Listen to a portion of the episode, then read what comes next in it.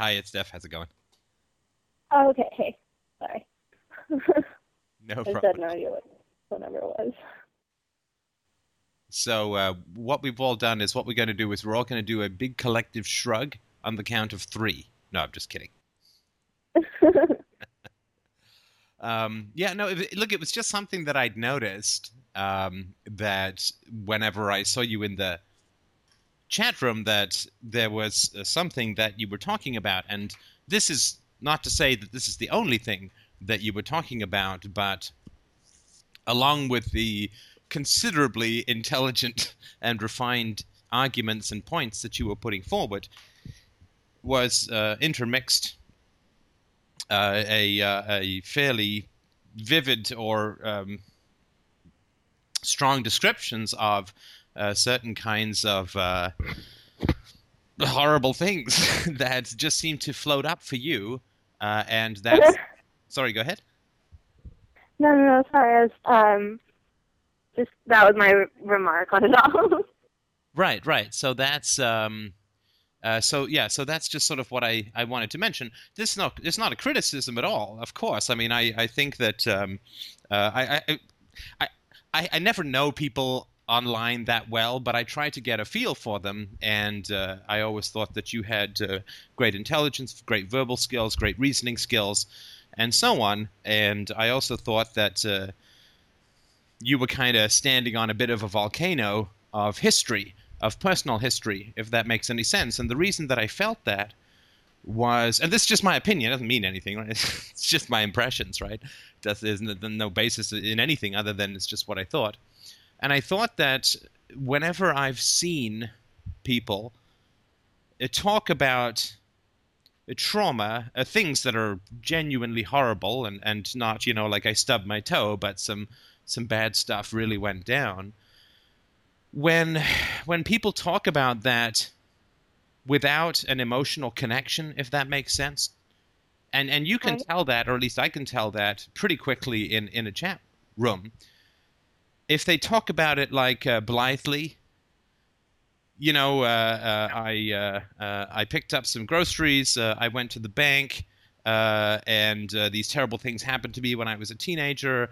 And then this, and it's like spot the thing that doesn't fit the set. That's sort of what what I noticed. And so what I felt was that. Um, uh, if there's stuff that remains unprocessed, we, we return to it over and over again, Right. if that makes sense. Right. So so that was it for me. I, did, I don't want to talk too much. Just just that was sort of my thoughts, and that's what I brought up uh, in the chat room. And I just wanted to, to say, like, frick, I mean, what you just did there uh, was fantastic. Well, because I was just saying, well, why are you bringing it up again? And you were like, oh, not like, oh my god, it is a cult. I knew it, right? I mean, that was just great what you did there. I really, I was really, really impressed for what it's worth. So anyway, that's just what I wanted to say.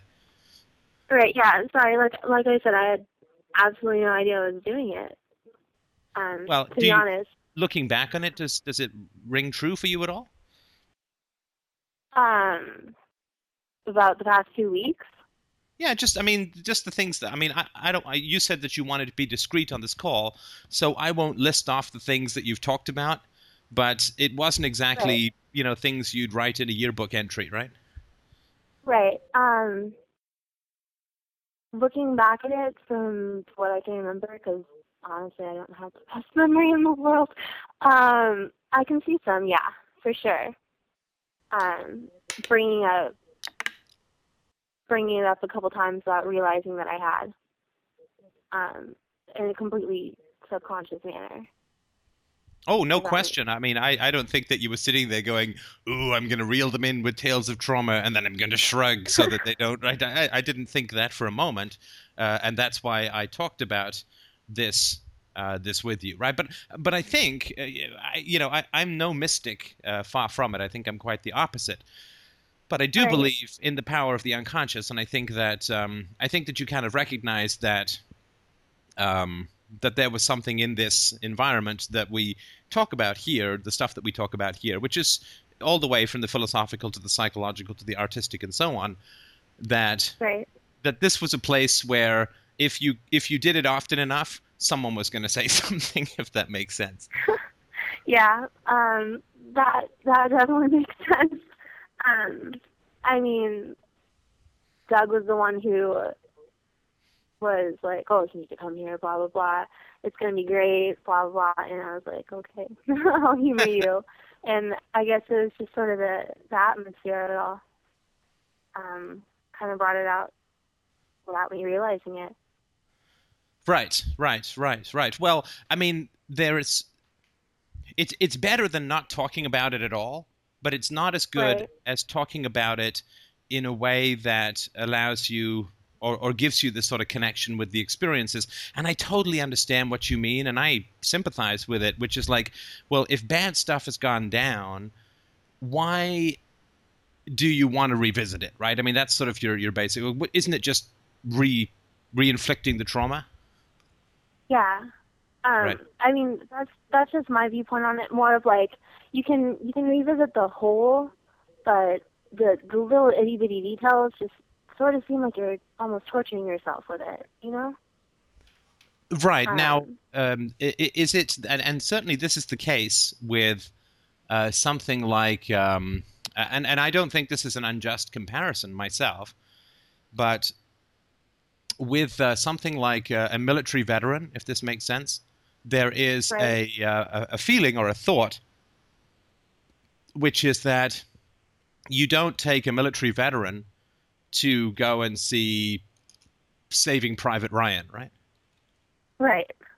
which is like right.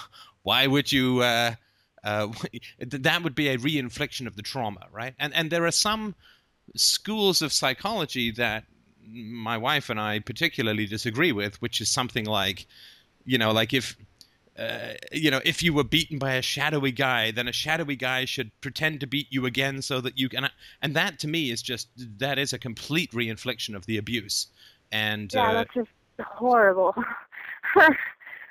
Beyond horrible, in my opinion. Why would you want to do that to yourself?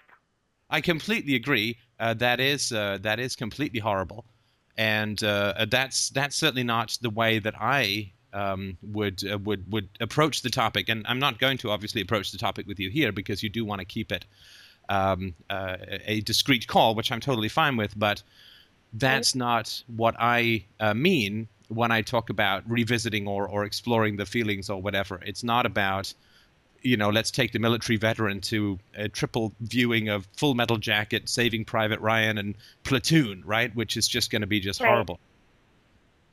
So yeah, that's that's, and I think if, if that's what you mean by why revisit every little detail, I completely agree with you. Yeah, sorry. That's that's sort of what I meant. Um, because to me, revisiting all the details would be like sending into that movie. Um, it's it's just almost a form of torture to do it. Well, I think it, You know- it's not even almost. I mean, I think it is a form of torture. I mean, I think it would be a re-infliction of. I mean, you, then then the best therapy would to go and find the people who hurt you and ask them to do it again, right? Yeah, of course. Like, hey, I Um, feel please, better now, please. right? Yeah. Right, right, right. No, and, and I think that. Uh, um, uh, so yeah, I think you and I, and I think most people who would be reasonable about this, would be on the same page that that to re-experience as if it were real is not a, a way of getting over trauma, right? Right. Right. Um, I agree. I think it it does almost the opposite. it does the I mean- complete opposite. Yeah, I agree with that for sure. Yeah. I mean, from trying it, um, having people tell me, "Oh, you should do this," and I went, "Okay, well, whatever." Uh, no harm in trying. It it just it made it worse. Right, and and the the reason that we know this, like the reason that we know that it's a really bad idea, is that if you do it in real life, it's called severe dysfunction, right? So so if I have a habit of of getting involved with, with women who beat me up, if I do it over and over again, that's called really dysfunctional, and the whole point of mental health would be to stop doing that, right? right. So re-inflicting trauma, which would happen repetitively if I kept doing the same thing, would be the very def- definition of like bad mental health, right? Right. Right. I, so I I- completely agree. yeah. So I mean, uh, you know, I think I think we're on the same page about that, and I just wanted to, to sort of clear that up, so that you understand that that at least the way I talk about it and the work that I've done in therapy, was not about you know find someone like your mom and have her yell at you. I mean that wasn't a. Yeah. In fact, I could say that it was to stop doing that that I sort of went into therapy to begin with, right? Right. Right, right. And, and Um, if I understand it rightly, then when you say remembering every last detail, what you're what you're sort of talking about is why would I want to re-enter this as if it were a movie and remember every last drop of rain, every last bit of cloth, every last drop of sweat, uh, which would just be re-traumatic, right? right. Right. And I mean, um, at least for me, if I really think about it, that's what happens. Um, Uh, Sorry, go on. there, there's some distance that I have to put between myself and um, uh, sort of working through it all. Because if I don't do that, well then, fucked. For lack of a better word. Sorry, let me just. Was that Um, is that a Latin word? I just wanted to uh, just wanted to understand that. Just yeah, kidding. that was a Latin word. it's a Latin word. Okay, just just checking, just making sure we're on Yeah, the same no. Roman page, right? Yeah. Well, no, I mean I think that's Um, entirely right. And when a um, when a soldier, when a a military person goes through a flashback, we don't consider this to be a healthy process of healing, right? Right. Now that having been said, that's sort of the. Oh, sorry, was there anything more you? I think we're on the same page about that. I, but uh, was there anything else you wanted to add? No, I think I think we've got it. Okay, got it. Because I've been known to repeat things, so we could start all over again if you like. no, Last I chance. think I understood. No, no, really. I am Steph. Uh, anyway, okay, well, we'll we'll keep going then.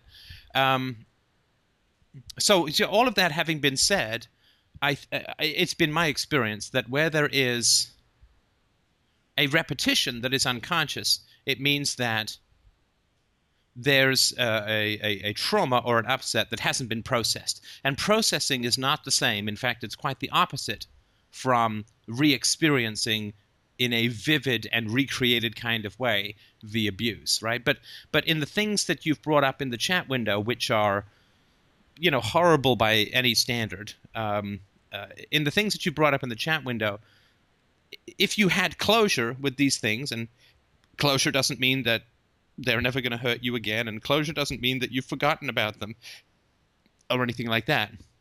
But if you'd had closure, then it would seem to me that they would not keep coming up in, in the course of conversation, if that makes sense. Yeah, that makes sense. And so, Um, sorry, go ahead. No, I'm, I was just, I'm not going to pretend like I've really had closure about it all. Um, think that, I think that's kind of the point of, of going and seeing someone at the moment, among other things, um, is to help learn how to get it. Because my entire viewpoint on it for about four years was, oh, I just won't think about it. Right. If I pretended it never happened, it totally never happened. Um, right. Uh, How, how did that work go out for along you? with my daily life. right. Right. Right. How did that work out for you? Oh, last year I had a meltdown. Yeah, not well, right? I mean, exciting. the the idea of like I'll put all of these demons in a little box, and I'll put that little box in a bigger box, and I'll put that bigger box in an even bigger box. Blah blah blah blah blah. and then blah. I'll lock it up with a ton of chains, and it, it Right. just won't get out.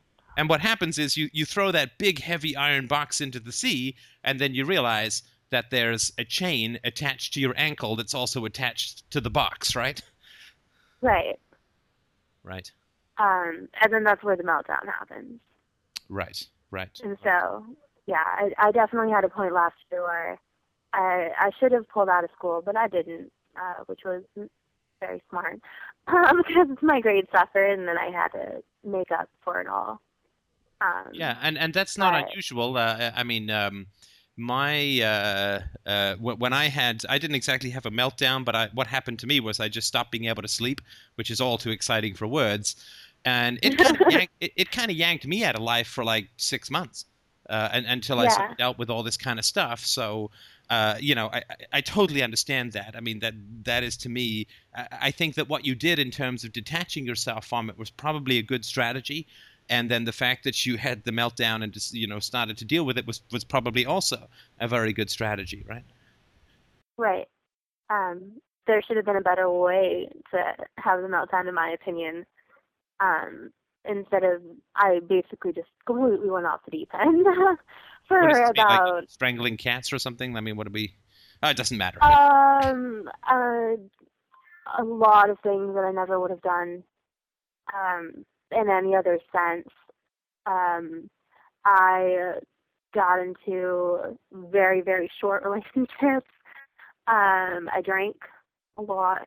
I'll admit it, more than a lot. Um, I experimented with a bunch of things, and I made myself really sick. I got mono, pneumonia, tonsillitis, bronchitis, a lot of bronchitis.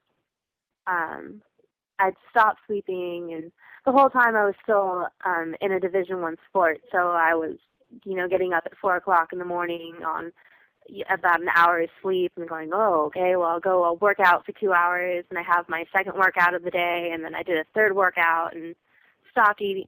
I, I, melt- I had a meltdown. um, is what it comes down to. I, I completely, I couldn't function anymore in real life right. and I couldn't pretend like I could function. I actually had my friends, um, one of my really good friends, Elizabeth, was actually forced herself to sit there with me every meal and go, okay, now I'm going to put this plate in front of you and we'll sit here for two hours if we have to. right. Because I don't have anything left to do today. And I know that you probably haven't done anything um, towards getting healthy. And well, so we'll sit down and we'll get healthy Right. and it was basically it was almost to the point where you just you needed a 24 hour caretaker Right. um which is just not a good point to be in No, no, it is, Uh, it is, but but you know the the although obviously it sounds like you you did a pretty classic bit of acting out, which you know again is understandable given the stresses and traumas that you'd experienced before. It, Right. uh, it the, the meltdown, although difficult and unpleasant, is much better than the alternative, which is this you know Courtney Love spiral spiral into like nothingness, right? right uh i was on my way and You're I, probably too I, I young don't to know it, who Courtney Love is, but uh, anyway, I will explain it later. yeah i i think i think i can actually say um the reason that i didn't get to that point was probably due to my friends because they really wouldn't let me and for that i'm i'm not i'm going to be like eternally thankful to them for you know almost taking like a broken wing and fixing it in a way I mean, that's one of the good things about particularly women in sports, right? I mean, if you're in a sports team, uh, it's kind of hard to sink alone, right? um it's it's more of it's hard to get anything past each other we we can definitely um have completely autonomous thought processes but it's more of like if you see someone um three times a day at their worst sweaty they're not looking good they're not happy um it's hard to hide anything from them Yeah, particularly if you're trying to play your sport squinting through one bloodshot eye, right? I mean, it's not very easy. exactly right. right. Um, exactly. I mean, it was a point when it was um, almost like a, hey, we got to work out this morning. Um, Alyssa hasn't told me once he had mono and had a 104 degree fever. It's it's not a, it's hard to hide. um, and and it's the coach's job to make sure you don't hide it as well. right. It's more than that. The the coaches are to make sure that everything is completely fine. Um, that all of their athletes are at their peak performance. Um, Right now, And just, just, so- just sorry, just to note yeah. something. Just to note something.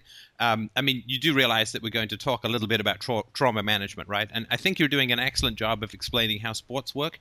But as you know, that's not going to be the point of the call, right? right. Sorry. I mean, that was a good Um, job, really. I mean, I am fascinated by how coaching works, but, um, um, but, but I, I- sort of, I just, yeah, I just wanted to, and I understand. I mean, but I just wanted to sort of mention about, and this, look, just so you know, you have a therapist, so this is all some idiot on the internet talking about his ideas, right? Just, just so you understand, this means nothing uh, whatsoever, other than it's just some guy with a vaguely fruity accent on the internet talking about his ideas, right? Just so so you're aware of Right. that, right? Okay. No, sorry. Um, catch me if I do that again. No, no, no Um, problem. I just I'll wanted to point it out. I'll tell you right now, the the meds are starting to wear off, so I'm gonna tangent at Right. least a couple more times without Oh yeah, it. I'll see your I'll see your tangent and raise you a complete tangent anyway. Um, okay.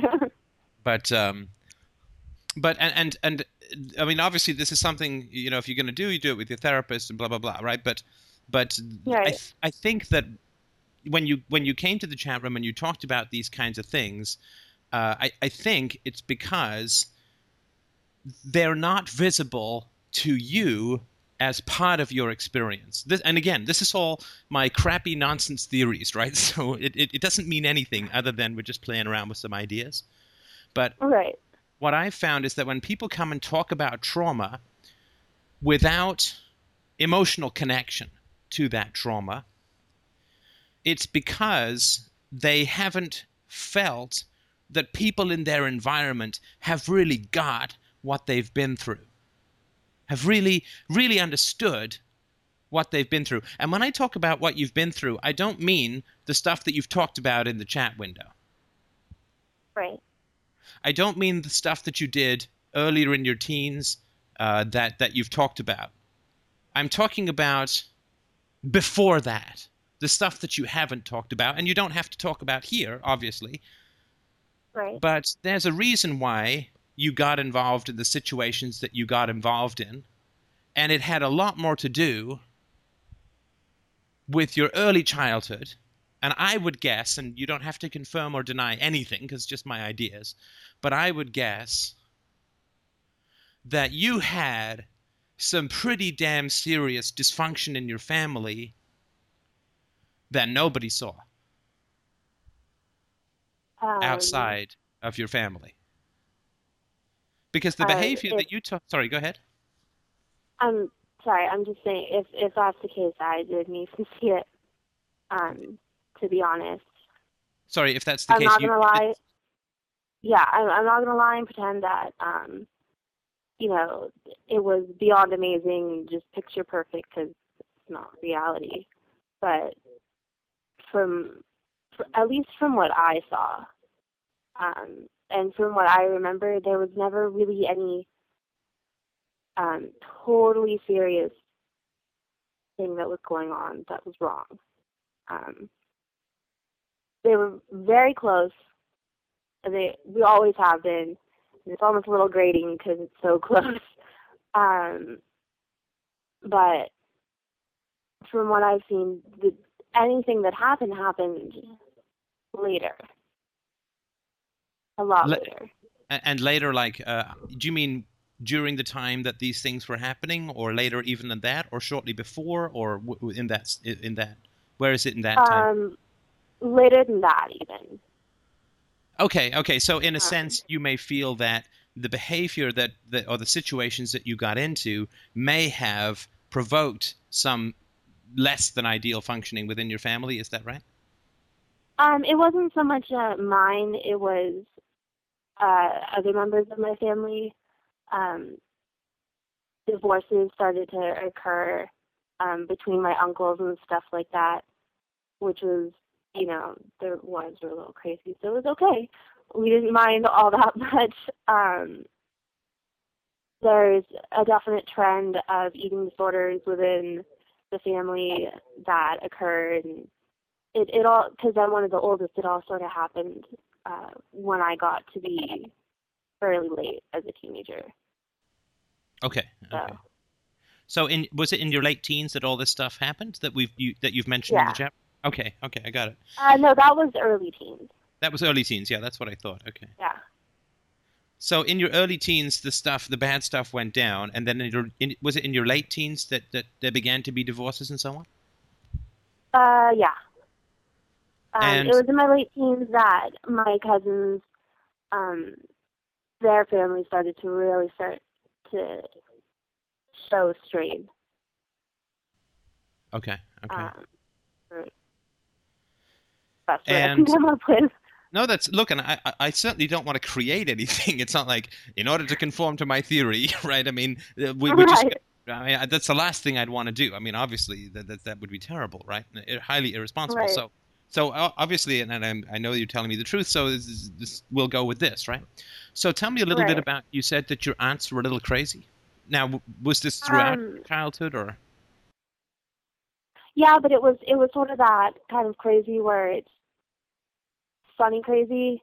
Um, like for example, one of my aunts was totally into the occult and thought she was psychic, which is it was kind of funny when she you know hung out with everyone because, for example, like she she held a séance for one of my cousin's birthdays and it was almost hilarious to watch because I was like 15 at the time, so I'd grown out of that phase. Um, but my other cousins were much younger, and they were totally like into all this stuff, and it it was almost funny to um, have them be in the family in a way. And I'm sure there was a lot of stuff that happened behind closed doors that I really wasn't privy to. Um, our families were close, but there, you know, marriage is marriage, and you're not gonna air all your dirty laundry out to the world. right, Um, right? But they were that sort of crazy. Like the crazy where it was almost like you were a little worried about them, but at the same time you you weren't worried enough to have it matter. Right. that makes any Okay. I understand. And uh, so you had a a séance. Uh, uh, your aunt had a séance for who? Was sorry? Was it a séance for someone's birth fifteenth birthday? Was that right?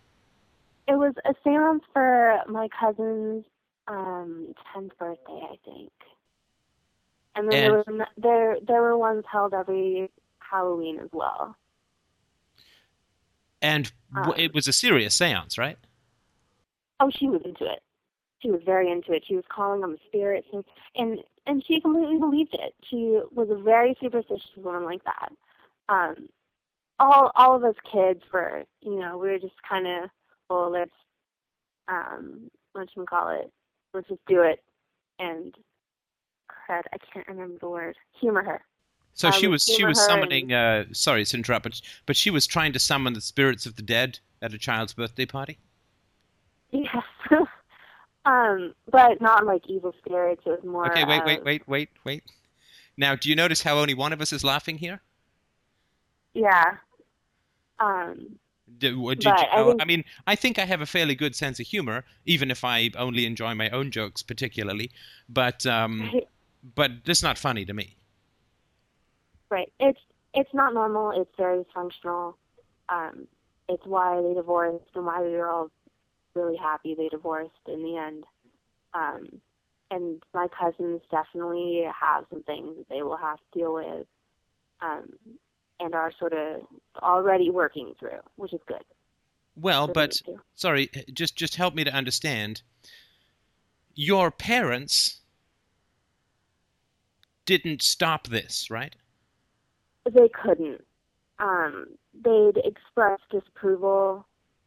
Sorry, sorry, sorry. I'm sorry again. I'm sorry to interrupt, and, and I just want to make sure that I understand. Were they in prison? No, Were but they time, bound and tied? Were they locked in the trunk of a car? Were they rolled up in a carpet? Were they No. sunk in the box that you put your feelings in? Um, but because they could, right? They could have stopped it, right? well, you can you can only sort of do so much. Well, I tell you this: if if, if I sorry, if my kid was going to a party where I knew there was going to be a séance, I can tell you where my kid would not be going.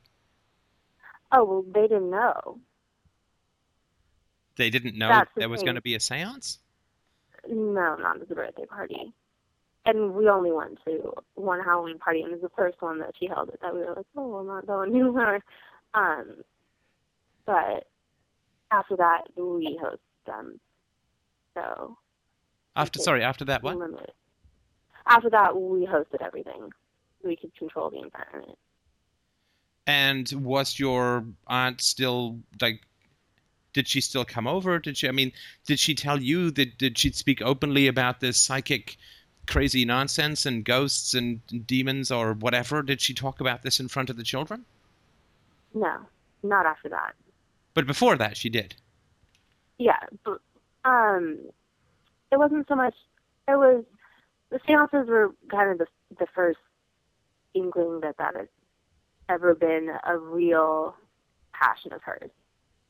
If you know what I mean. She it wasn't really an open thing, um, because I think that she knew that it wasn't okay, but at the same time she had some very big issues that she needs to work out in a very big way. Um, and and once we started to host things and control things, it, it definitely stopped. Um, Okay, yeah, and I'm, I'm not trying to I'm not trying to uh. I'm not trying to lead a lynching mob against your kith and kin here. Like I'm just trying to I'm trying to sort of just understand the the, the family structure or, or, or what's going on, right? And and the reason Right. the reason that that I I mean obviously that I'm fixated on this uh, and you know, my, my mother uh, was was a great believer in her own psychic abilities. So my let's say my antennae goes up just a little bit, and I'm trying to make sure that I don't put my experiences into your world. But Right. that's some pretty crazy stuff to expose kids to. And again, this is uh, you say it's once and this and that, but but you know when people are crazy, right? I mean, you know within Right. the first few minutes. You certainly know when they're married to someone in your family, right? Right. Um, and you know, it's she was never fully accepted. Um, and it was always kind of like, uh, oh, is Darlena coming? Um, that sort of thing. Um, but she was she was the one that was really crazy. Um, my other aunt was just very a busy mom. Um, she was a teacher and she had a lot of obligations, and that's why that marriage broke up. But A- okay. Okay. Now I'm I'm gonna just try and trace, and again, this is no this is not a lynch mob. I'm just trying to understand because right, it's my strong opinion, which is to say that it's a crazy opinion from some guy over the internet, right? So again, it's just Right. my opinion, right? But it's my strong opinion that a group has a tough time being saner than its craziest member, right, right? Like you don't see a bunch of friends, three of whom are preppy and one of whom is a skinhead, right? right, and I, I'm not saying who's cra- say, who's crazy or sane in that situation, right? But what I'm saying is that you don't tend to have a whole bunch of druggies hanging out with one hardworking lawyer, right? right, So, in this environment of your family, you have somebody who we would technically call kind of batshit, right? right. I mean, technically, right? I'm using Latin too. Technically, right and and what that says to me and this all it does is say it to me right? It doesn't mean anything. Uh, but what it says to me is that was this your uh, on your mom's or your dad's side this marriage? Um, just on my mom's side. on your mom's side okay. So this means that your mother's mother must have had some kind of batshit stuck to her. Um, well, Darlena wasn't um, related to any of us. It was her husband. And Darlena was his first love. I'll marry my first love as soon as I meet her, sort of thing. Um, let's go run off to Vegas and elope. Because his parents did not approve. My grandparents, right um, they didn't approve. so we have some real impulse control problems here, right? Right. And there there's a definite trend of um working on the impulse control in my family, I won't lie. That's um but that was the worst sort of impulsiveness that I can remember. Right, right. It was really his marriage. Because she was Right. Just using instinct, like special. Now, I'm not Um, going to. Uh, sorry, I'm not going to try and ask you leading questions. right. But here, I'm afraid I'm going to ask you a leading question, and I apologize for that ahead of time. But Okay. uh, here's a leading question, right? And right. this is again, this is just some nutty guy on the internet, so whatever, right? But but here's here's the reality that I see, which is that your family has some dysfunction. Doesn't really matter Right. how much, right? But but we've got a occult woman who thinks that it's good to have a séance at a kid's party. We've got impulse control problems. We've got running off to to Vegas to get married with no thought for the future, and and and we have your parents in this mix with these people, right? Right. I mean, I don't know any of these people. Hold on a sec. Sorry. Sure. Yeah. Sorry. Uh, my mom just came in to say hi. No problem. We can put her on next. No, I'm kidding. Um, but um, so so there's l- l- let's just say that there are a couple of couple of little crazy people floating around the family structure, right? right. Um, and like I said, I'm not going to pretend like my family is perfect. They weren't. I'd be lying to myself and to everyone else around me, um, which isn't fair to anybody. But from let's let's put it this way: from what I saw growing up, from the people around me, um, my friends, everything, the Newport Beach vibe, I'd say my family, if not not and not dysfunctional, was at least um, mild.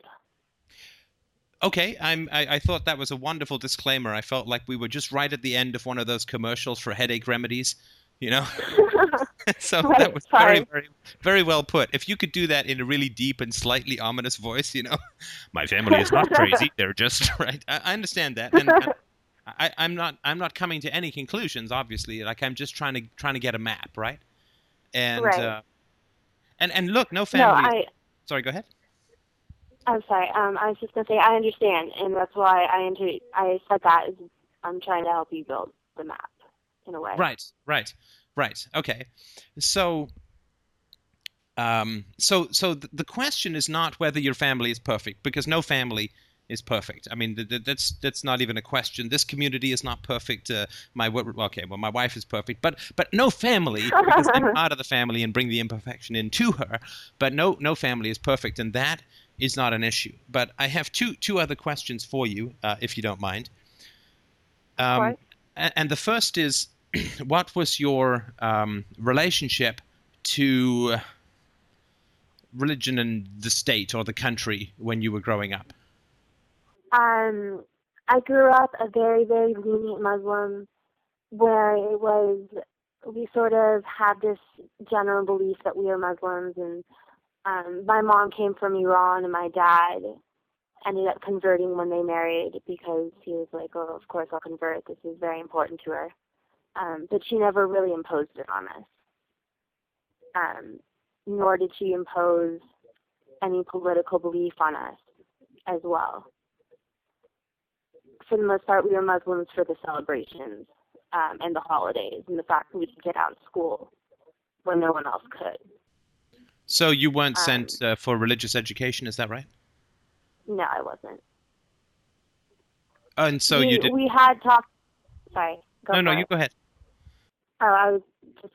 We we talked about it with my mom um, on occasion, just very very basic teachings um, that could be really just said as moral um, grounding for us. Like, don't steal, don't cheat on your partner, don't cheat in the like in business, uh, don't kill anyone. That that sort of moral teaching. Um, but for the most part, it was very, very lenient. We uh, didn't follow anything very strictly. I barely fasted as a kid for Ramadan. Um, Well, kids don't fast, do they? uh, yeah, actually, you do. You just don't do an adult fast. Um, oh, it's the same thing as puberty. You, you after puberty, you have to do the adult fast. Is that right? Yeah. After you hit the age of 13 as a female and 18 as a male. because by then you've sort of stopped physically developing. Right. Um, it's not as crucial. Then you can do the full day fast. okay, but, but, but sorry, you sorry. eat three meals, you just don't snack.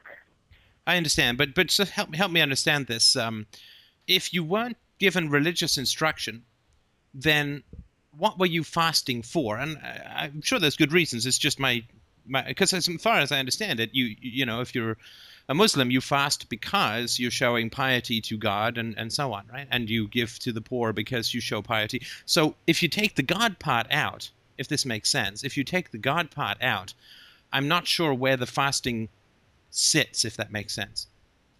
Right. Um. Sorry, I have, to, I have to actually think about that because it was a long time ago and I haven't done it for so long. Um.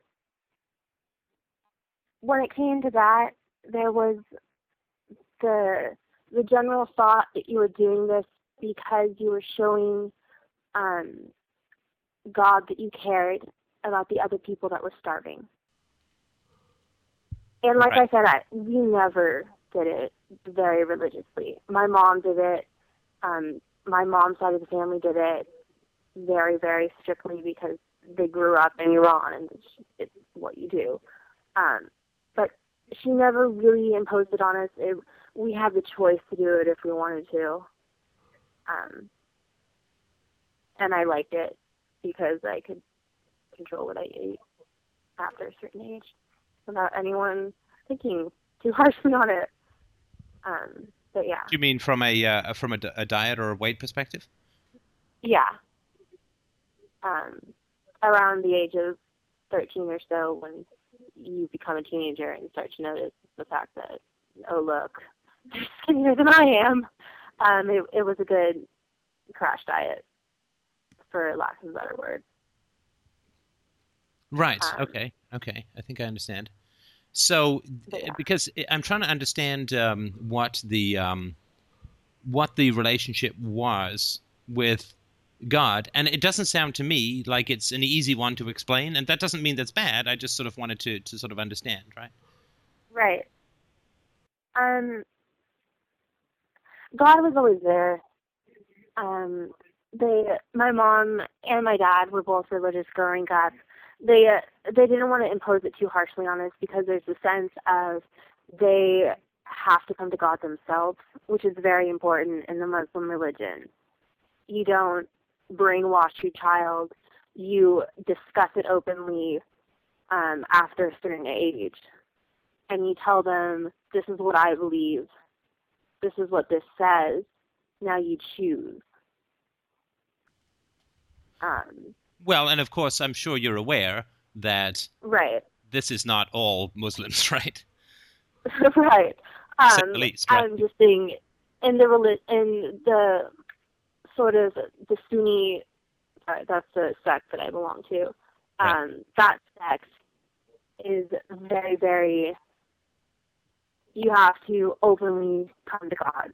God's not going to come to you, and God's not going to judge you for not coming to Him, um, so long as you still live a moral life.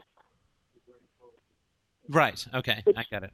Yeah, So there was that's God. Try to explain it. So- no, I understand. So so God was put forward um, as as a being that was out there who wanted you to uh, be a good uh, Muslim, but you Right. had to find your way to God uh, through your own steam, so to speak.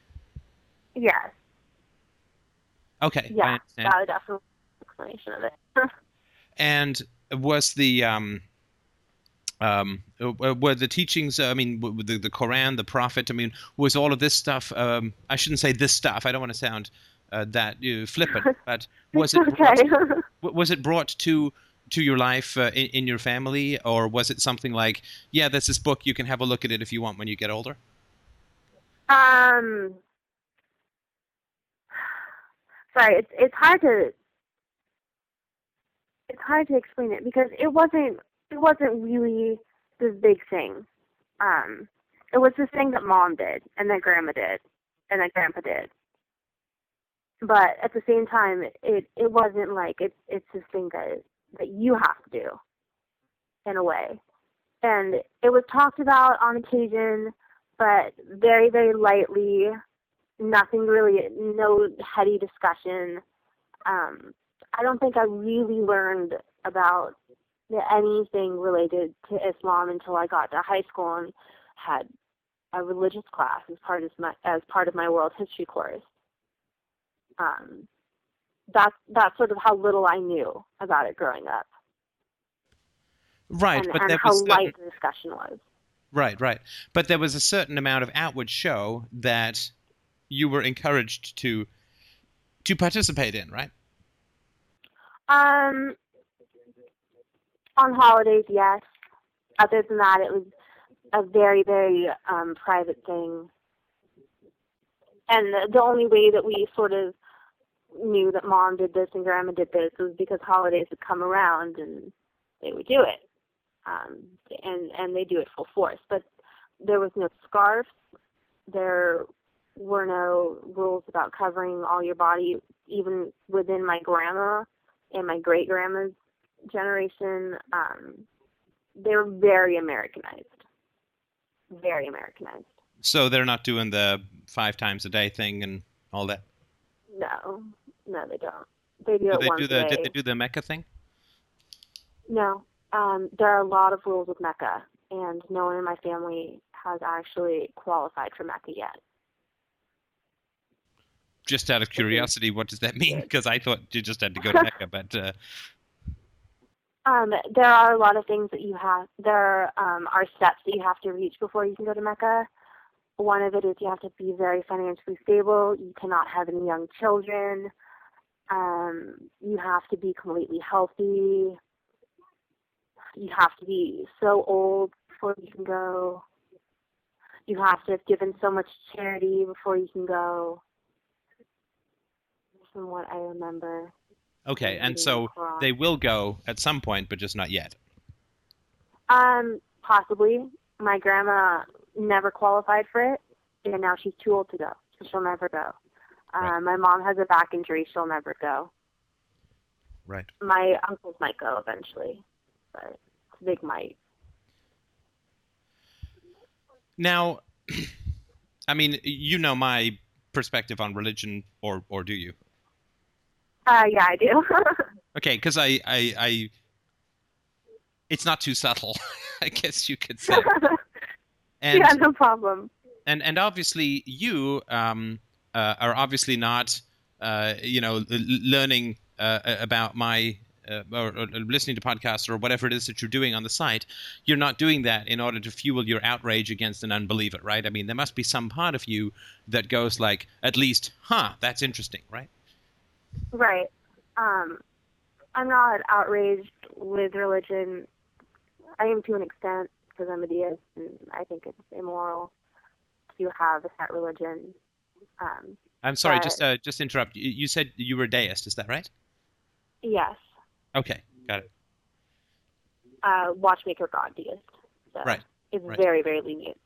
Um, and I think the the only reason that I'm really not an atheist or an agnostic even is um, because of the fact that I was um, really because my teachings were so lenient and I was allowed to come to it at my own pace and to do it if I wanted to and to not do it if I wanted to. And I think it was that freedom that was like, oh, I like this um, sort of thing.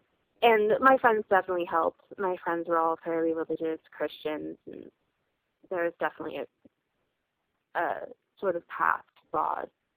Sorry, in quotes. sorry did you say um, that the uh, you, you said that the christians helped um, helped me on my path to God. Um, helped me. You, you realize that you and I might use the word helped there a little bit differently, right? yeah, well, uh, it's, it's helped in quotes. right. Right, You can't see right. the quotes that I'm doing with my fingers. It's helped They in grease quotes. the irrational pole down to the pits of religion, right? Okay, okay. I understand. Yeah. I understand. Okay, and Um, sorry, go ahead. No, sorry. That was, that was No, no, I, don't, I didn't want to interrupt. Uh, please go ahead. No, I'm done. That was just me saying, um, yeah. Okay. Um, so is it uh, reasonable or, or um, no? Let, let, me let me skip to that. So so this is your relationship to religion, which is exciting, uh, even from a non-atheist perspective. It's it's a uh, it's I, I don't want to say unusual because that's going to put my cultural context in, in place, which where where it's not. But but it's it's um it's complex. Not average. Yeah, it, it's not not average. I think is is a good way of putting it. I think even for uh, for where you're uh, from the cultures that you're from. And right. um, I'm sorry. I said right. Right. Okay. Right. Good. I, I, I want to, with all the sensitivity, not wanting to be like you know blind ass white guy or whatever, right? But I just wanted to sort of get that that across.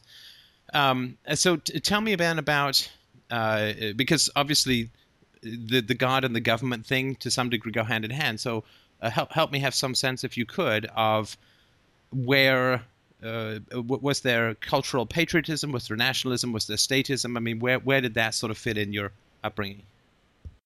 Um, there was definitely pride in the fact that we were American.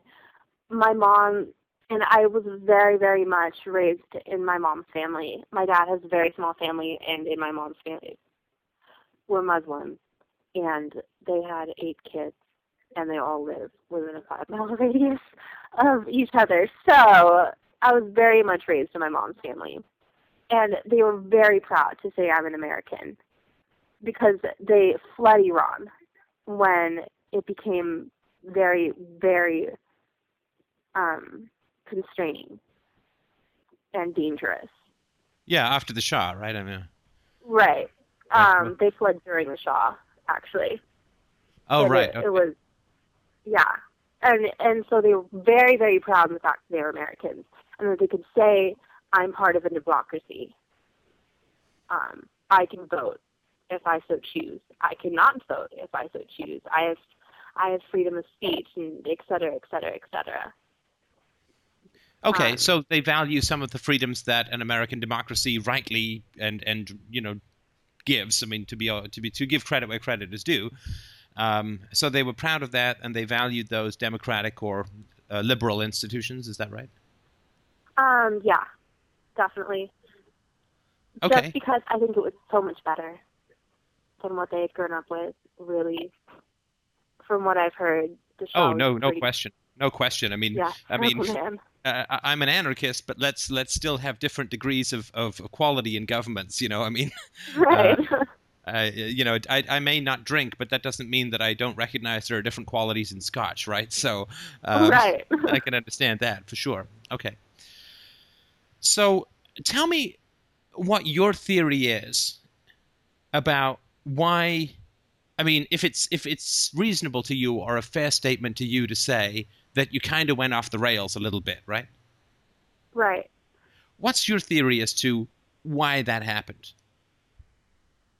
Um, college. It's definitely I can attribute it to college. Um, my college is very, very involved in politics. I mean, to an extreme. Davis is 20 minutes from the California Capitol. I'm sorry. Um, can you just say that line? Just missed that last sentence. Davis is 20 minutes from the California Capitol. Okay. So there are definite you're you're in an anthropology class, you're going to go visit Sacramento. Um, you're in a philosophy class, you're going to go visit Sacramento. Um, I was in a debate group. We went and visited Sacramento, and it was definitely getting to see how corrupt Sacramento was, like the Sacramento Congress was. I'm sorry, sorry. I, I just I just want to make sure we're on the same page here. I'm certainly I'm always interested to hear about government corruption, but when I talked about going off the rails, what I meant was some of the stuff that happened when you were in your early teens. Oh, sorry. I thought you were talking about terrorism. no, no, I switched. I switched um, topics completely, and I'm sorry. Normally, what I do is I do a little dance in front of the webcam, but we don't have that, uh, so that people. I, am like one of those guys with the planes landing and the flag, so I'm changing topics. So, uh, sorry, uh, beep. You know, we're changing topics completely. Um, so I just okay. to get a sense, you know, because you, I think it's fair to say that, uh, uh, and this is with no negative judgment on you, but that you kind of went a little bit off the rails when you were in your early teens, right? Right. Um, you kind of went. You kind of went a little wild there, right? just just bit. bit, right?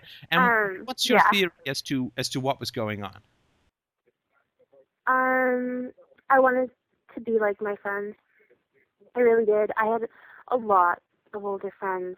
Um, I hung out with a lot of people my age, but I hung out with a lot of people that were very much older than I was. Um, and because they're older, they are quote God. So you want to emulate them in a way. Well, and I'm sorry to interrupt you, and and I certainly am not saying that that's an incorrect explanation, but it doesn't do much to answer what I'm asking, which is nothing to do with your fault or anything. It's just my because I mean we all to some degree want to emulate our friends and so on. But the question is, Right. why did you have friends around you, or why did you have friends that you wanted to emulate that were that destructive? Um, everyone was, to be honest. Um, Everyone in your high school or junior high school? Yeah, in my high school. Um, well, I'm sorry, I'm not that old. Yeah. That, right? um, I'm I'm I'm, not- trying to explain it. Sorry. okay, go ahead. Go ahead. um, we as a high school, we are known for um regularly busting children for pot and coke.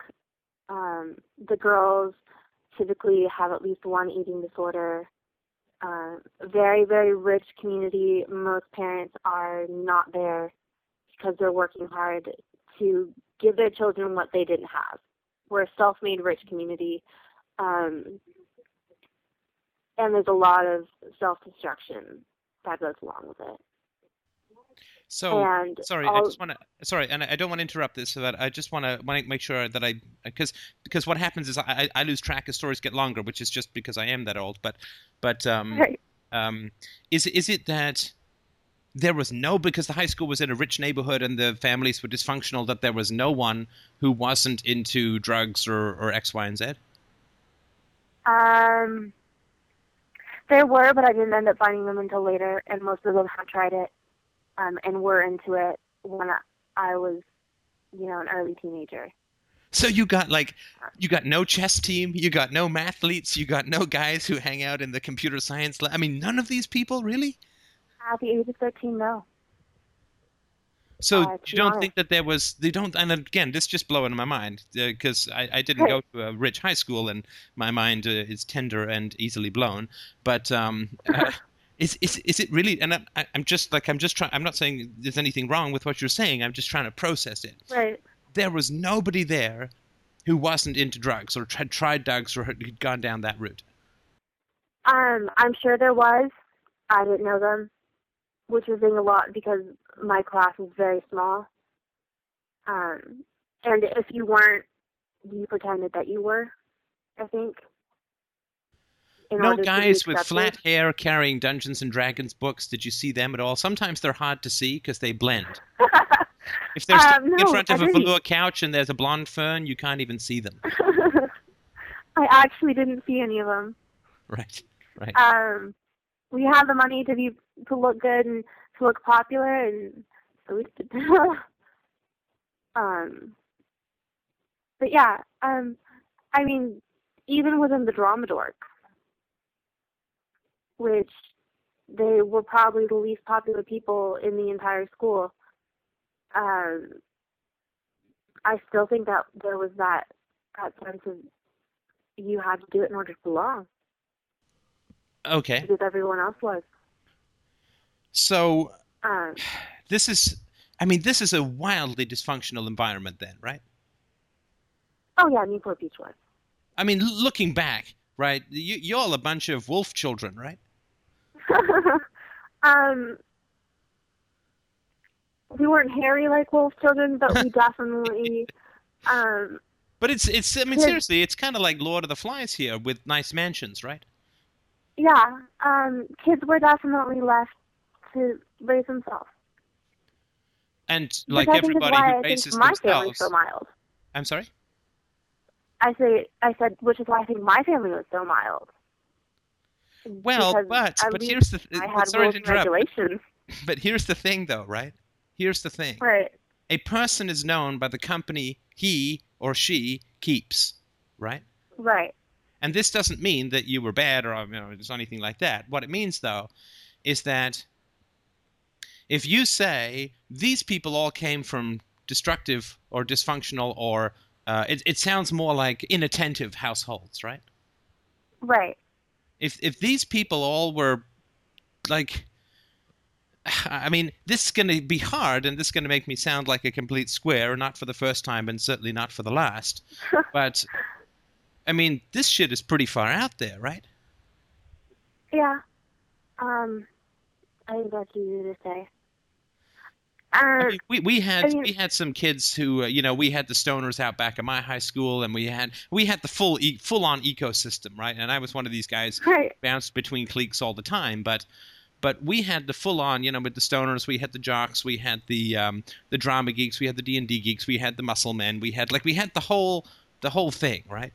And there were some Right. people who did drugs, and, and there were some people who um, were promiscuous and, and so on. I couldn't find any of the promiscuous people, unfortunately. I was looking hard, like most boys that age. But um, but but we had uh, a, a lot of normal kids uh, who, who I mean normal doesn't mean you know perfectly healthy or anything, but you know parents were you know there and and made them lunches and and so on. But it sounds like you're in an environment where there's no um, there's not a lot of variety, right? there wasn't. It's like Um, Coke or marijuana or PCP or like what is it that you want? But it's not. Well, what do you mean we're doing drugs, right? That wasn't that wasn't a question, right? There, yeah, there there was never any question. Um, Right. there, that's very safe to say that there wasn't a question about it. Um, Now, I'm sorry to interrupt you, but but w- within your group or area, do you uh, think that you went more off the rails than other people, or less, Um, or about the same?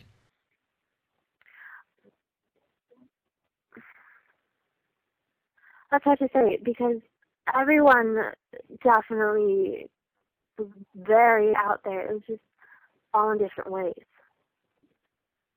Um, mine was to definitely be a very self-destructive person.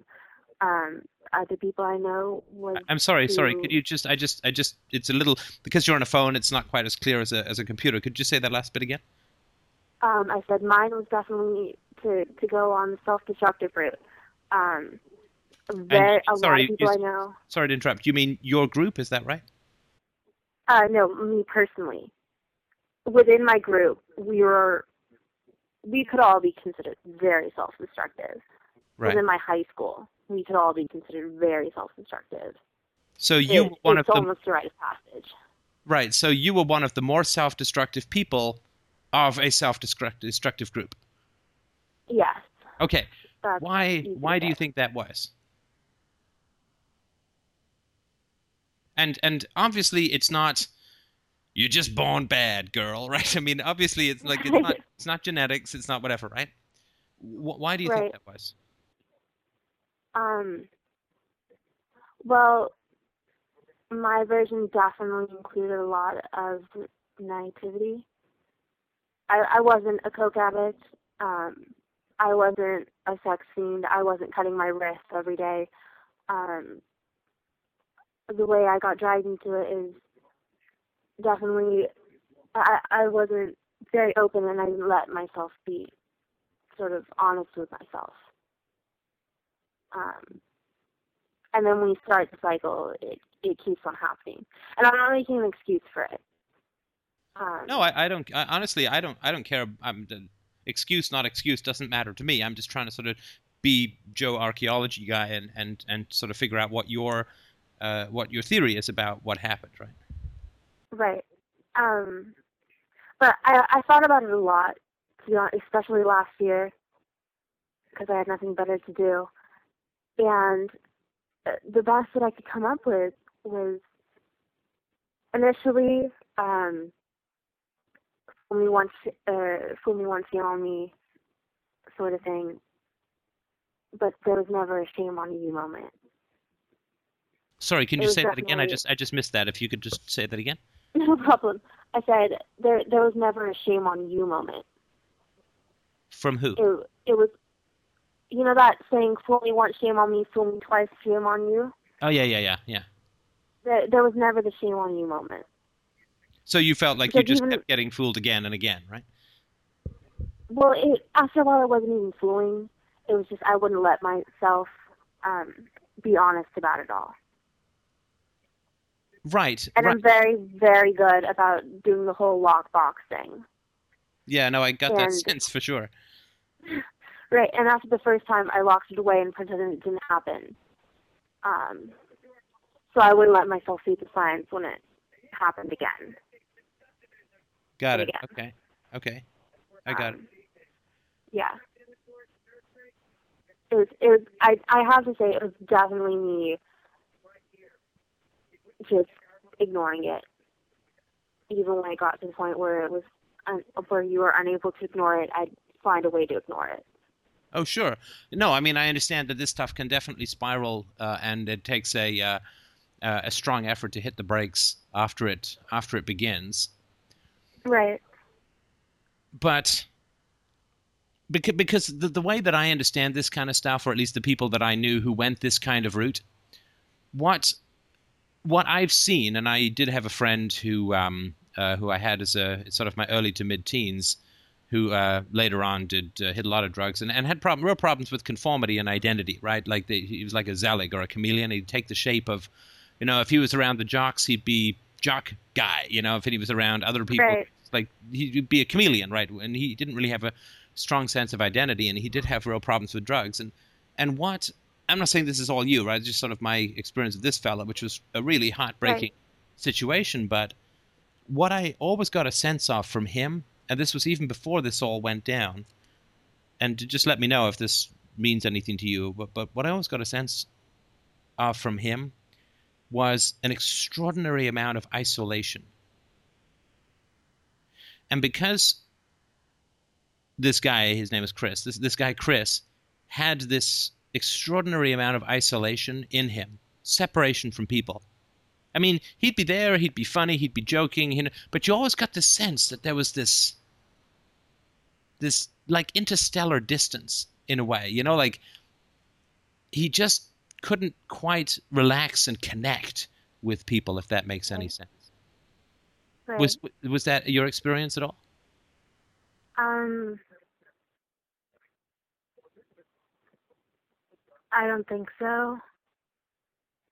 To be very honest, I was actually fairly popular. Um, people really did actually want to associate with me, and and after the initial time, yeah, there was that sense of distance. Oh, sorry. Yeah, no. This guy, this guy was actually very popular. Um, Right. but but I always got a sense that he just couldn't couldn't quite. Um, there was always something guarded about him uh, in a way. Like he was very entertaining and very popular, and he was on sports teams, and and he was uh, he was a very good good friend in many ways. But uh, just a kind of um, I always felt that was just a kind of an isolation, right? A, a lack of a compass, if that makes any sense. Right. Um, I'm trying to think about it and sort of work my head around it because, to be honest, I don't think about myself very much. Um, and because all right, and the reason the reason that I bring this up is that it seems like it seems like like w- w- when you go down that when you sort of tumble down those stairs, right? right, It's like you you went down alone, so to speak. I know you had people around you and so on, but it's like I get a sense. This is just my sense, right? I didn't mean it, but it's like you're going down alone, and there's no one that you can reach out who's gonna grab you, right? Um, And let me give you a silly example, just just from us today, right? right, so th- that's when I just sort of said, well, uh, I asked you some questions, and and I said, do you notice that you're doing this thing? And you're like, wow, no, I didn't notice, blah blah blah, right? I mean, that's just a tiny silly example, right? But but it's like you fell down in isolation, if that makes sense. Right. Um. Yeah, it does, but it was self-imposed. No, isolation is not self-imposed. I mean, sorry, uh, this I, I, I'm totally open-minded about lots and lots of things, but this one is not the case. You can't self-impose isolation. Isolation occurs because you don't have a connection with the people around you, and you don't bring that on yourself when you're a child. The, um. Okay, let me let me try to explain what I I meant by that then. Sure. Um, because definitely when I was young, I don't have a sense that I kept myself at a distance from anything. Um, I was very open, regardless of friends or anything like that. But I was very open, very willing to connect to everything around me. Um, and it it wasn't until I sort of got older that I can say I started to close myself off in a way. And and to keep that personal part of myself very personal. Because I don't think until I, I was 14 I really did that. If you know what I mean. Well, I I can't conceivably tell you what your life was like. Obviously, I you know I mean I, I absolutely Right. but I but I can tell you that when a child has a really solid bond with a parent, Right. There obviously is turmoil in the teenage years, and there's you know there's there's upsets and there's hormones and all this kind of stuff, right? But when a child has a very strong bond with uh, a parent or both parents or whatever, they don't just start closing themselves off when they go into teenage years, and they don't go into this kind of stuff with uh, with drugs and the other stuff that went on. Right. Um I don't think I actually started to close myself off in, until after the first one. Now, sorry, d- d- do you realize though that this is part of the isolation that I'm talking about, though? Because Right. you're always talking about yourself as if you're not part of any family. Because you say, I was open and then I closed myself off and I made these choices and I did this and I did this. It's all in isolation. Do you see? I get what you're saying now. Sorry. Um No, don't apologize. yeah. I mean, I think this is your genuine thought about this. right. Uh then yeah, I would say I was. Right. Because I think I've always felt that way. And Right. I never realized it.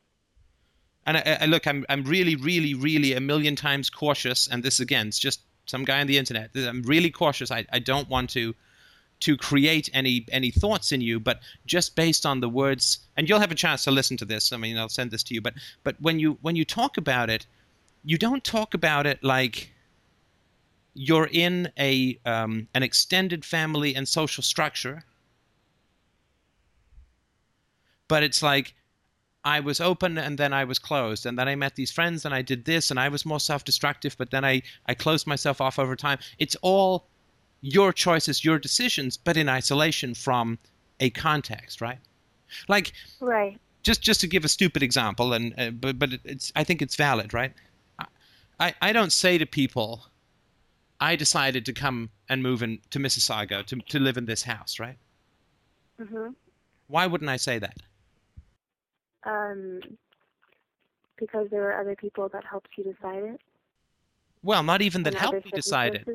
I mean, I didn't decide it.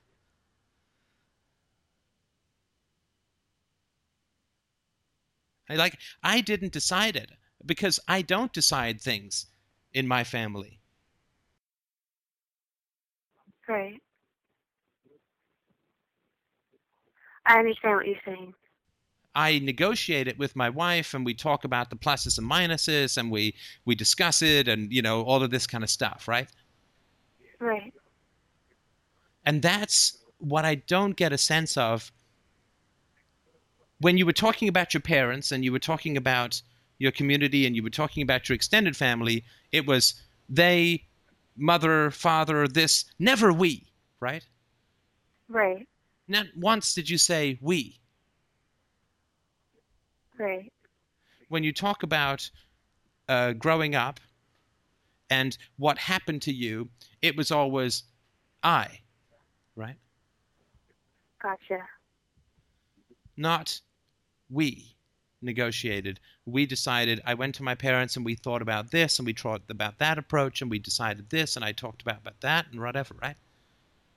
Right. And Um, I never noticed that. and and again, I, I'm not trying to create anything in you. I'm just telling you what I'm Right. hearing, if that makes sense. Yeah, that makes complete sense. Now, if Um, this is sorry, go ahead. I was going to say, and I think it's very valid. Yeah, you, you can't I go off the rails unless you're isolated. You Yeah. can't go off the rails unless you feel isolated. Unless you feel like you, you're you're driving the train, you're hooking up the carriages, you're serving the tea, and you're building the tracks, and you're shoveling the coal, and you're just doing everything yourself, right? Right. And this was the symptom of your meltdown that you tried to do everything, right? Right. everything. You're party girl, the, the sports girl, academic girl, good daughter, right? But you were trying to do everything, right? Right. And so I would have a, a sense. Again, this is just me. I don't want to put anything in your head, so you can just, you know, uh, tell me it's ridiculous if it's ridiculous. But I would, I would imagine that you have uh, challenges uh, trusting people, uh, opening your heart to people, uh, that you have uh, challenges leaning on people, right? Leaning on people is a really hard thing to do. It's, it's a very, um, it's a very undervalued ability, right? Because I, I lean Right. on my wife all the time about this conversation. What do you think of this? What do you think of that? Should I take this approach? Should I take that approach? I take notes from her sometimes when I'm on calls if she can hear them and so on. Like I, I lean on people with, with business advice. I ask people. Like, I'm just I'm just begging for, for feedback and, and opinions and help half the time, if not more Right. um, because I just I can't do it all myself. But I got a feeling, I got a sense that you're a very much I'll do it by myself kind of person, right? Yeah, I am. You're completely right. I definitely am. Right. Um, and I have been for as long as I can remember. Right. And what that indicates to me is that you vaulted into a kind of self-sufficiency too soon, Right. if that makes sense. Yeah, it does. Children should not be self-sufficient when they're children, right? Right. they should not have to figure things out for themselves. They should not. I mean, you don't you don't tend send your four year old to say, "Hey, go pick up some groceries for the family," right? They should just play with Right. toys and then be given food and then play with adults and so on, right? Right. Um, and so and and and the reason that that I went down this road with you was at the when we were talking in the chat window. What I sensed was a lack of easy intimacy with yourself. Because as you said, I shrug, I don't feel anything, right? Right. But that is going to grow, I would say, or suggest. I mean, this is your relationship with your therapist and and and and so on, but that's going to grow when you achieve i mean intimacy with yourself intimacy with other people when you learn that to be part of to be really part of a team right? Which is where you just don't have to do everything on your own and and, and figure out everything on your own and and all that that when you're part of that kind of group or part of that kind of whether it's a marriage or whether it's a a, a family or whatever that there's real openness there's real intimacy there's real give and take there's real negotiation. That's when the walls of solitude dissolve and that's when you can really melt into somebody and and this doesn't mean romantically necessarily it can be just about anything. But this is where you can really uh, open your heart. But but i think that's not something that comes too naturally to you. No, it's not. Um, and uh, I've, I mean, it's safe to say that my boyfriend and I right now are very, very stable, and it, it, it i'm sorry a very very what stable and very, very open, and we definitely negotiate, even though I don't like it. Um, it took a long time to get to that point. A very long time. Well, and I, I'm not again. I don't want to d- d- diss anything to do with your boyfriend or anything like that, right? But right. is he someone? Because you have a very good ability to self-reflect. I know you say, "Well, I don't think about much. Uh, I don't think." I think that you jump to conclusions where you have the responsibility too quickly. Right. Right. So you say, well, I did this and I chose that, but then I started not being too open and I made, but, and I, I think you don't look at yourself as part of a system, like a familial Right. system and a product. We're all products of our family and cultural systems, right? And that doesn't mean that we don't have any choice, we don't have any free will, but we really are produced from this, right? hmm And I think I, I would say that you probably have a tendency. Again, this is what is like an hour and a half on the internet, so whatever. Right? But but you probably have a tendency to when when you're faced with a problem that you take ownership of it yourself too quickly, Right. right? Well, I did X. I chose Y. I got involved with this. I chose not, like you said, I chose not to reflect on what I was doing, right? Right. But when you're in your early teens, that's not really your job.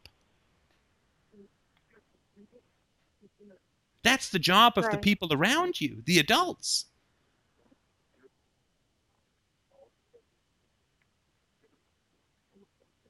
And I think you take a lot of bullets for your family. I think you say, well, I did this. Now, I also think that your family says you did X, right? I don't mean accuse, I don't mean that they, they beat down on you or anything like that, but you didn't get this habit out of a vacuum, right? Right.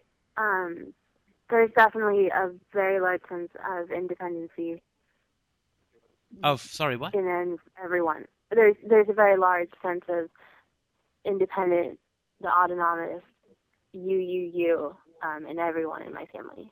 I think. Right, but but here's the thing, right? I mean, a family whose child goes off the rails, and you were a child, no no disrespect, but you were a child when you went off the rails. What you see, the, the reason why I asked you what is your explanation as to why you went off the rails is I wanted to get a sense of whether there was any self-reflection in your parents as to what happened. Right. And and what I mean by that, and again, this is not to throw your parents under the bus or anything. This is just what I heard, and I'm trying to reflect it back accurately, as accurately as I can.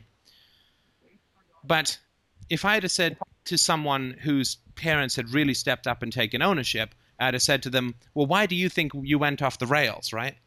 And Right. what would have happened is they would have said, "Oh man, you know, well, when this started to happen." my parents got themselves into therapy. They got me into therapy or whatever. I mean, however they did it. We talked about it. We realized that this had been coming for quite some time and it had come out of X, Y, and Z within the family system. And we read these books about where this stuff comes from. And we sat down and we talked about it and we cried and we laughed and we hugged and we figured all of this. Right? Do, you- do you understand the difference? Right. Whereas you said, Um, I just made bad decisions, right? right. and then I wasn't honest with myself, and like it's all it's all just you in isolation, right? Right. So this is not a fa- and and your fa- your parents seem to be quite happy for this to be the explanation, right? Well, um, my parents did. I think they didn't realize it for a very long time, um, the extent, and when they did, there were different levels of of acceptance of guilt. Um, and I think this year they they fully went, okay, we made a mistake, we're gonna fix it. Um, Well, uh, and I understand the- that. I understand that, and sorry to interrupt you, um, but that's not what is part of your theory yet. right. Maybe in the future, right? But it's not part Right. of your your experience yet. Right. Um, and from from my perspective, um, I accepted full blame. Yeah, I mean, I Um, think you did. And I think that that was Huh. unfair in the extreme. And I think that that was unjust. In fact, I know that that was unjust in the extreme. Right. That it's not fair But that your bad behavior, and obviously it wasn't good behavior, right? But it's not fair right. that your bad behavior, that you take the entire bullet for a family structure that contributed and created that. Right. Um, but the way I always thought about it was, yeah, you can be influenced, but I always thought in the end it, it was on you. It was sorry, what? sense. It it was it was on you. No, no, that's not the case. I'm, I'm sorry, and I don't mean to be blunt, and you know, I, I, I don't do this a lot, right. Right. So I hope that, that you understand that this is not my default position. Nope, nope, that's not it, right? But in this case, Right. no. Uh, when you went off the rails in your early teens, it was absolutely, completely, and totally not just your choice. Right. Um, but I think that that was just how I've always thought about it. Well, you, do, you, do you see what you're doing again? Yeah. Um, and what what's it called? I can't remember the word that you used. I'm sorry. Well, but tell Uh, me in your words. It's fine with me. Um, I'm taking full blame and disconnecting myself. Yeah, you're isolating yourself again, right? Yeah, that's the word. right? So this and this this is not i'm not saying this is conscious right? Right. it's not it's not like you're saying ooh i'm going to move this chess piece over here right? I understand that obviously. And i i have huge amounts of sympathy for you in this area. Like honestly i'm i'm moved here. Like Right. it is sad. It's sad. Because your family seems to have been relatively happy or at least relatively content to put the blame on you.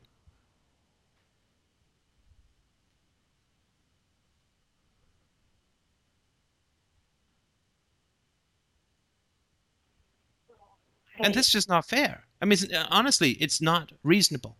It's not reasonable and it's not fair. And you may never change this about them, and it doesn't matter fundamentally whether you do or don't. The important thing for you to know is that it was not your fault. Right.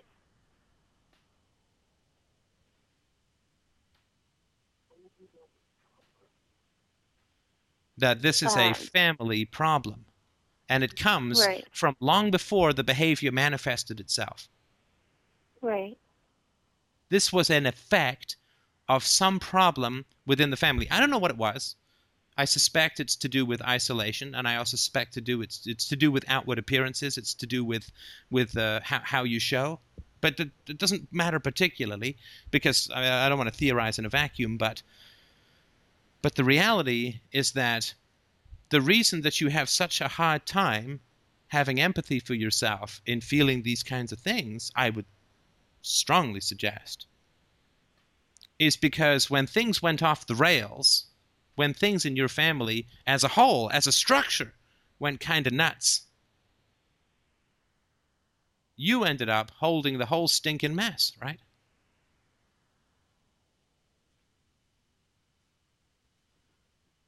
Uh, I tried. No, you didn't try. I bet you tried not to, but I bet you it was given back to you anyway. Right.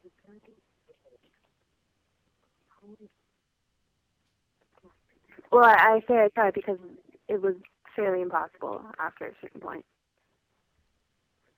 Um, Fairly impossible to change or alter things. uh, to to hold everything together.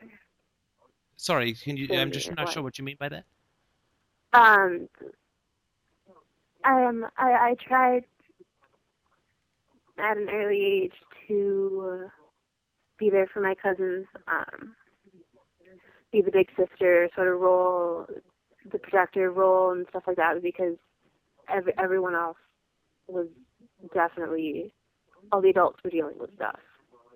Um, Right, but see, here's the thing, though, right? And and I, I don't want to keep pounding this because you'll get a chance to listen to this again, and you can choose whether or not what I'm saying is is valid or not.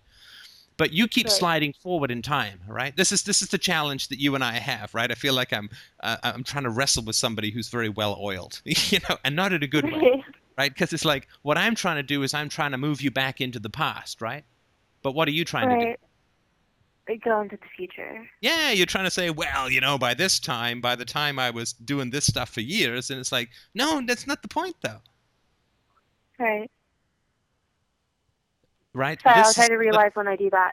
Yeah, this this Uh, isolation that you feel and this feeling that you can't that you're not part of a system that you can rely on and part of people whose opinions you respect and the fact that you fell down these stairs for years until you actually had a meltdown. You understand?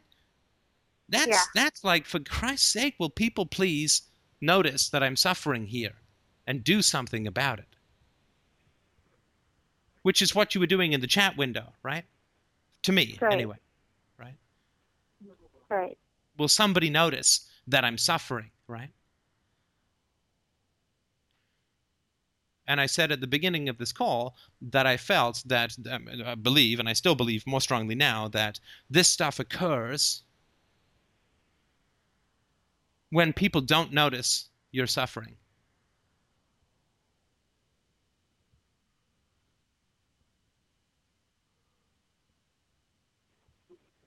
And Gotcha. this this obviously isn't going to uh, do anything in terms of like, oh, you're so right, Steph. Here's a donation. Okay, no, I'll take the donation. But um, but no, and and I'm not trying to. Uh, this these are all just my thoughts and ideas, right? So so uh, Right. this is not like, uh, oh, you're right. And when I was four, and you know, I understand all of that, right? But I just want to point out that from from the outside, uh, at least from my outside, there is something here that is not particularly mysterious. And I think for you, it still sort of is, right? Right. Because what you say is, well, I was open and then I was closed. It's like, what? What are you, an elevator door? Like, it, what does that mean? Right? Like, it doesn't. That doesn't explain anything, right? Right. And and it's scary. It's terrifying when you don't know why you went off the rails or why you tried to do everything or why you had a meltdown, right? Right. That's terrifying.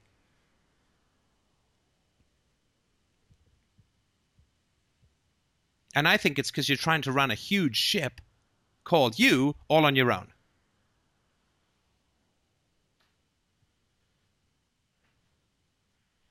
And I don't think that's your fault, because then what you're going to do, I would guess, is you're going to say, well, I should learn to try to be more trusting of others, right?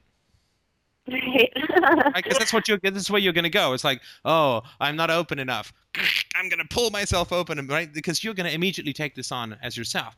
What I'm going to say is that the question is not how do I become more open? How do I trust more people, people more? How do I become part of a system? The question is why am I not more open? Not I'm going to fix it by opening myself, which you can't do anyway, right? right. The question is why? This uh, uh, real-time relationship. Does this mean anything to you? Um. Yeah, it does. Have you read, listen, Part of it. part of it? Okay, how far did you get? through. How far did you get? Uh, fifteen pages. um. Now I know how intelligent you are. I know how intelligent you are, and I know it's not because the words are too big, right? Right. No. Um. It's because I just started it Okay, good. actually a couple days ago. Keep so plowing along with why. it. Yeah, keep plowing Yeah. along with it. Uh, really, keep plowing along with it. Like this, I think would be really helpful. the Simon the Boxer stuff. Really listen to that with attentively. It's not actually about boxing, which I'm sure you'll get right away. There's, there's a repetition thing here, which is well worth you you looking at. right. And how do you Um, feel um, at this point in our conversation? It, sort of like someone would feel after the tornado came through and destroyed everything around them. Not In to a- say a that you're the good way? Because you don't sound that unhappy. Um, I think, I think, uh, I'm very shocked way so far. Um, I don't, um, I'll, I'll probably work my way to unhappy in a little bit. Uh, and and be curious. and Sorry to interrupt because I just asked you how you felt. And all I'm saying is Right. you, you're going to slide back to the default position of I should change something to improve this, and I'm saying don't do right. that. No, I'm, I'm not saying that I will. Um, it's it's more of in the shock phase and why did this really happen and that sort of phase. Right. Like Right. right after the tornado came through, Right. where in a couple minutes you'll be like, "Oh crap, a tornado just hit my house." Right. Right. Um, Now, but you knew this was coming, right? right, No, I mean, like you've you know a little bit about how I do what I do, right? uh, yeah, So I've you know I've, you're not the only um, person looking at a house going, "Shit, this used to be a whole lot less flat," right? right. Um, I understand. And and Um, I got to say that you probably wanted something that was at least at least look it's a it's a perspective that may be of helpful. That's all I'm going to say it is, right? But it's it certainly Yeah. jolts jolts your mind a little bit, and and it's some, something worth exploring, right? right. Um, and I'll try. Oh, Um, you'll do more than try. You've got absolutely the skills and capacity to work through this stuff. I, I know that. I know that by how you reacted in the chat room. That's why Right. I picked up the phone, right? Right. It's it's not so much not having the skills and capacity. It's uh, when it comes down to the really hard stuff, um, having the, the the strength of will to actually do it. Right. And do you know It's- what you just it's did not again? hard. Isolated myself. Yeah, again. you isolated yourself. It's all about my will. It's all about my will to push through all on my own. And it's going to be really tough because every morning I have to get up and get the sun up and I have to get the planet turning and I have to make sure the tides are working and I have to make sure the gravity is plugged in and right? Does that make Right. sense? Yeah, I got it. Right? Sorry, you, I, I, you're in a, right, I you're don't realize when I do it. Yeah, I know. I, I understand that. I, this is not with any uh, negative thought on my part. I'm just pointing it out, right? That this is your default Right. position, which is to isolate yourself and will stuff, right? Right. Right. Uh, well, don't. there you go. Just don't do it. You're fine. right. And the question is why, right? So rather than trying to fix the problem, which is our first impulse, right, Right. is to say, well, why, why is this even a problem? Well, why, why did this? Right. Right. Yeah, and and I'm saying that that's going to be the hard part. Uh, to not jump to default Yes. Yes. because I'm I'm so u- I'm so used to doing it. Right. Um, and it's obviously very apparent. um, that I'm so used to doing it. Right. And and when you mm-hmm. also get in RTR when you talk when we talk about follow the benefit, right? Right. This this is I mean I know that the one of the reasons you take things on is to avoid stuff in your family, and this is we all do this. There's nothing unhealthy about it in in terms of a survival strategy. It's totally fine, but it's not just you who wants you to take it all on. Right. It's other people as well. Yeah, it's beneficial to other people if you take it all on. Right.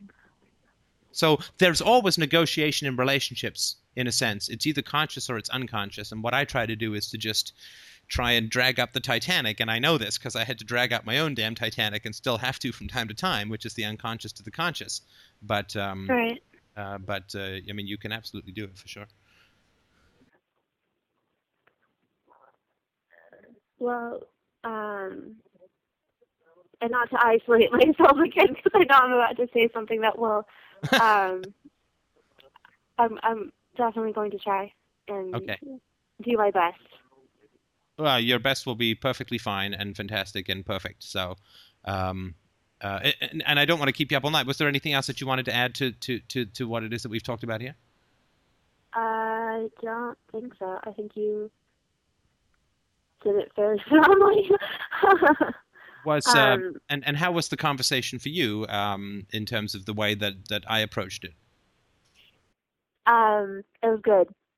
It was, it was definitely good because it, it's almost uh, not jumping straight into it. uh, which probably would have just led to me shutting off and shutting up for most of the conversation. Um, no, I saw I saw what you did in the chat room, and obviously I didn't uh, I didn't approve or appreciate what people were doing to you in the chat room a couple of days ago, where they're just powering in on you and your family, and it's just like, well, it's not going to help because you're not listening to the girl, right? So, so uh, no, obviously that was not uh, a good um, uh, that was not a um, uh, a good approach in my and, and obviously I knew that that wasn't going to get get you anywhere useful, right? So Right. Um, and the approach you did take was probably the best that you could have. Um, I tried. um, yeah. it it sort of almost um, made it so I couldn't just shut up. Just turn it off. right, right. That's good. Congratulations, you've accomplished what about five therapists couldn't. Excellent. Bagged another one. Uh, what I'm going to do is put a little, a little tattoo on the back of my neck, uh, which is good. Uh, I'm- uh, uh, you can duck feet. tally now. Yeah, duck feet. Of course, absolutely. Uh, okay. Well, Yeah. uh, is there any? So there's nothing else you want to add right now. You're gonna. I'll, I'll send you a copy of this recording. You can let me know what you think. I think there would be useful stuff for other people, but you have to make that call yourself. But uh, you can have a listen to it and let me know. What you, Um, I'm fi- uh, honestly, I'm fine with whatever you're fine with. Um, it's the internet. Okay. I appreciate that, but- but but do me a favor. Just have a listen to it first, and, and just let me know again. Okay. Yeah, of course. Okay. Of course. Thanks very much. I appreciate Yeah. your time. I appreciate yours as well. Thank Okay. you. Take care. Bye. Okay, talk to you later. Bye.